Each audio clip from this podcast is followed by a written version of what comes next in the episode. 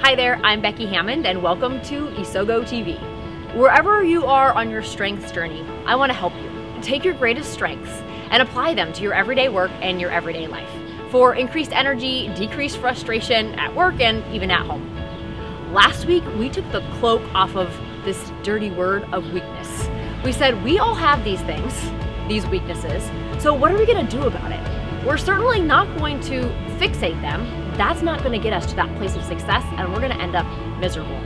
But what are some real, tangible, actionable strategies that we can use to neutralize and mitigate for those weaknesses? So, last week in part one, we talked about you, what your role and your strengths role is in neutralizing those weaknesses while continuing to boost your energy. And this week, we're going to talk about systems and tools and other people that you can bring on board to help neutralize your weaknesses. So, join me for episode 44 Neutralize Your Weaknesses while boosting your energy with these four actionable strategies. We're going to jump into part two right now. So, we're back for part two of how we're neutralizing our weaknesses while boosting our energy with some really practical, actionable, research based strategies. Last week in episode 41, you can check it out if you missed it, because we started with our strengths. Really, one of the best ways to neutralize our weaknesses while still maintaining our energy is to maximize our star and control the volume of our strengths. It's about us. And now, today, the last two strategies have to do with moving beyond our strengths uh, to systems, tools, other people that can help us neutralize those weaknesses. So, the third strategy is adding a system or a tool. And the fourth strategy is to intentionally build complementary partnerships. So, let's start with that that first strategy for today, which is actually the third strategy overall, uh, and that is to add a system or a tool into your life. You know, I find that this is especially important and works especially well for in, environments and situations where you find yourself doing something over and over that you know lies into that little weakness zone of yours that especially if it's something that just really feels draining or you just dread doing but you have to do it every day you know because we can't get out of everything that is not our strength you know we've talked about that uh, before oh, back in episode 31 that you know we can build and add systems or tools around us to help mitigate those weakness, weaknesses and neutralize them. You know, I have a friend who leads with adaptability. And sh- so planning and scheduling are really not a forte for her. But you'd never know it by looking at this immaculate calendar on her fridge. I mean, it's color coded, it's always up to date. And she does this, has created this system to help neutralize that weakness of really it not being natural for her to do all that planning and scheduling. You know, there was another group of emerging leaders out of a tech organization that I got to work with, uh, and I got to do some one on one coaching with them. And one of the guys in particular was really feeling like he was struggling. And we discovered together that he has a, a great number of strategic thinking strengths, but it really wasn't helping him get things done. But what we realized was that, eh, much like all of us, we he had very little time in his day to think and that for him, he was going to thrive and help neutralize the weaknesses that he was feeling just bubble up in his life by having scheduled time to think. And so he put a system into place where he literally gave himself 30 minutes a day, blocked out on his Outlook calendar to think. You know, it's not exactly what he called it, but he called it something, uh, something uh, a, a, little bit more uh, under the radar so that it could really be something that was an honored appointment for him every day. You know, so adding a system or a tool can absolutely be an effective way to neutralize those weaknesses, those things that we have to do all the time that don't come naturally to us.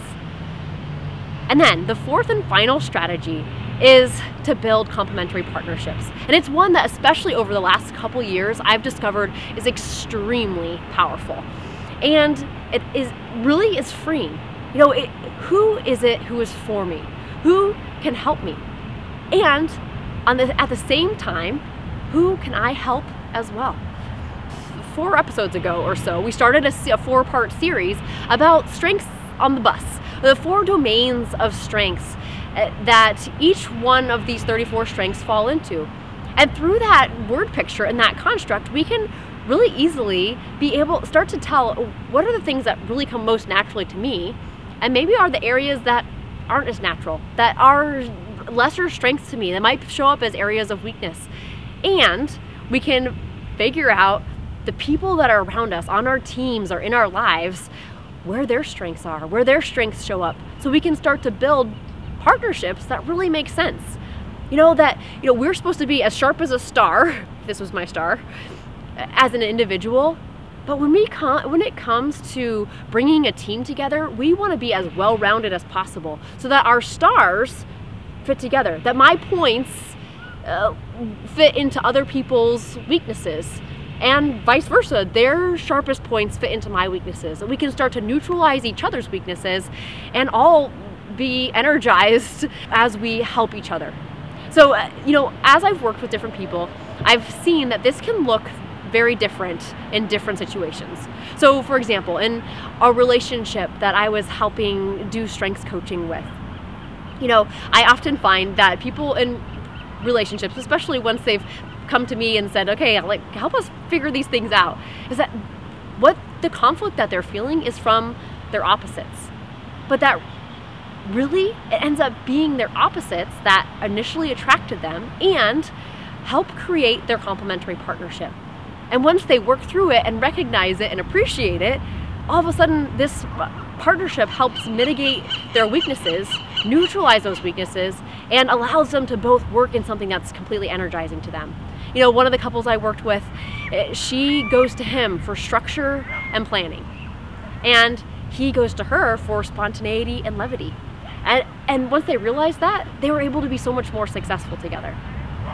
I know maybe it's as simple as, you know, you're a manager and you're not a detail oriented person and you have, you know, somebody who is, and you have them look over your written documents before you send them up.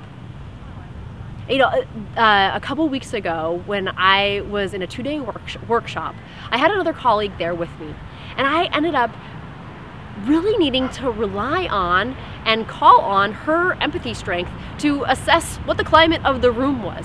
You know, I, my arranger, my learner, my achiever just tend to kind of charge forward. I don't get bored, I don't get nervous about things, I just charge forward and let's learn and, and soak in this information.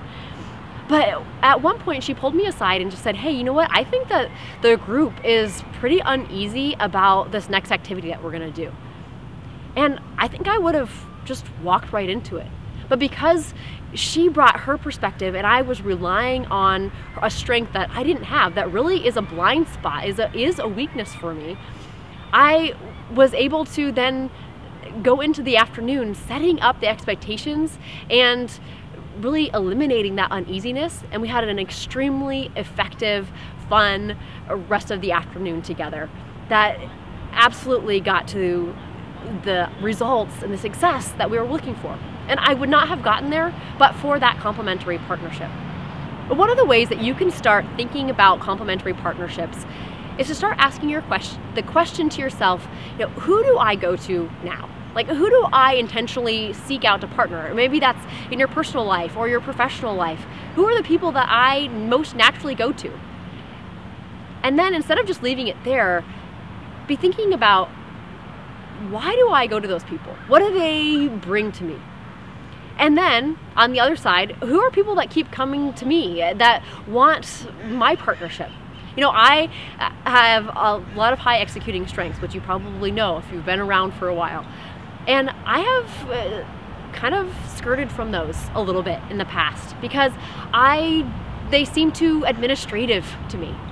But those exact same strengths that I have skirted from in the past are the things that people come to me for the most. They see in their star it is administrative or executing, getting things done, uh, organizing things. That's those are their dips and their star, and they see the sharp parts of me and ask me to come in and, and help neutralize their weaknesses for them. You know, uh, complementary partnerships are one of the most effective, freeing ways to neutralize our weaknesses. Because as we join together, we're both neutralizing weaknesses for each other, kind of two for one, and we're both allowing ourselves to continue to work on and focus on uh, the strengths, the things that energize us the most.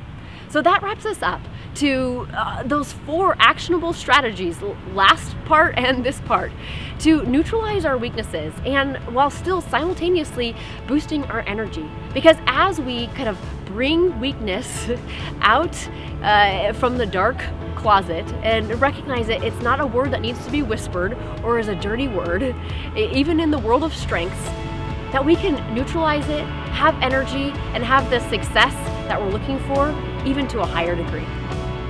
So let's use this. And similarly to last week, in part one, we're gonna start off with our first step being you have to identify what those weaknesses are. What's getting in the way of your productivity or the productivity of someone else? And then this week, step two is of the last two actionable strategies to neutralize your weaknesses, which one of those resonated with you? Which one do you think would apply towards your weakness that you're working on that you want to neutralize? Uh, you know, do you need to put a system or a tool in place?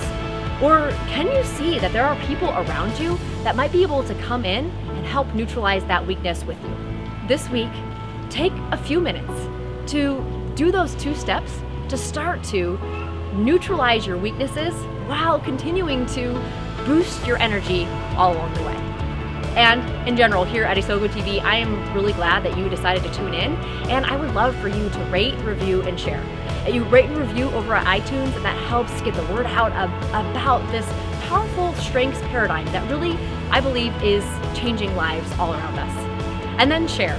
Share in your social media circles or even just with the people that are literally sitting next to you that you know could benefit from increased energy and decreased frustration at work and at home. So thanks for joining me here today, and I look forward to having you come along next week on Isogo TV.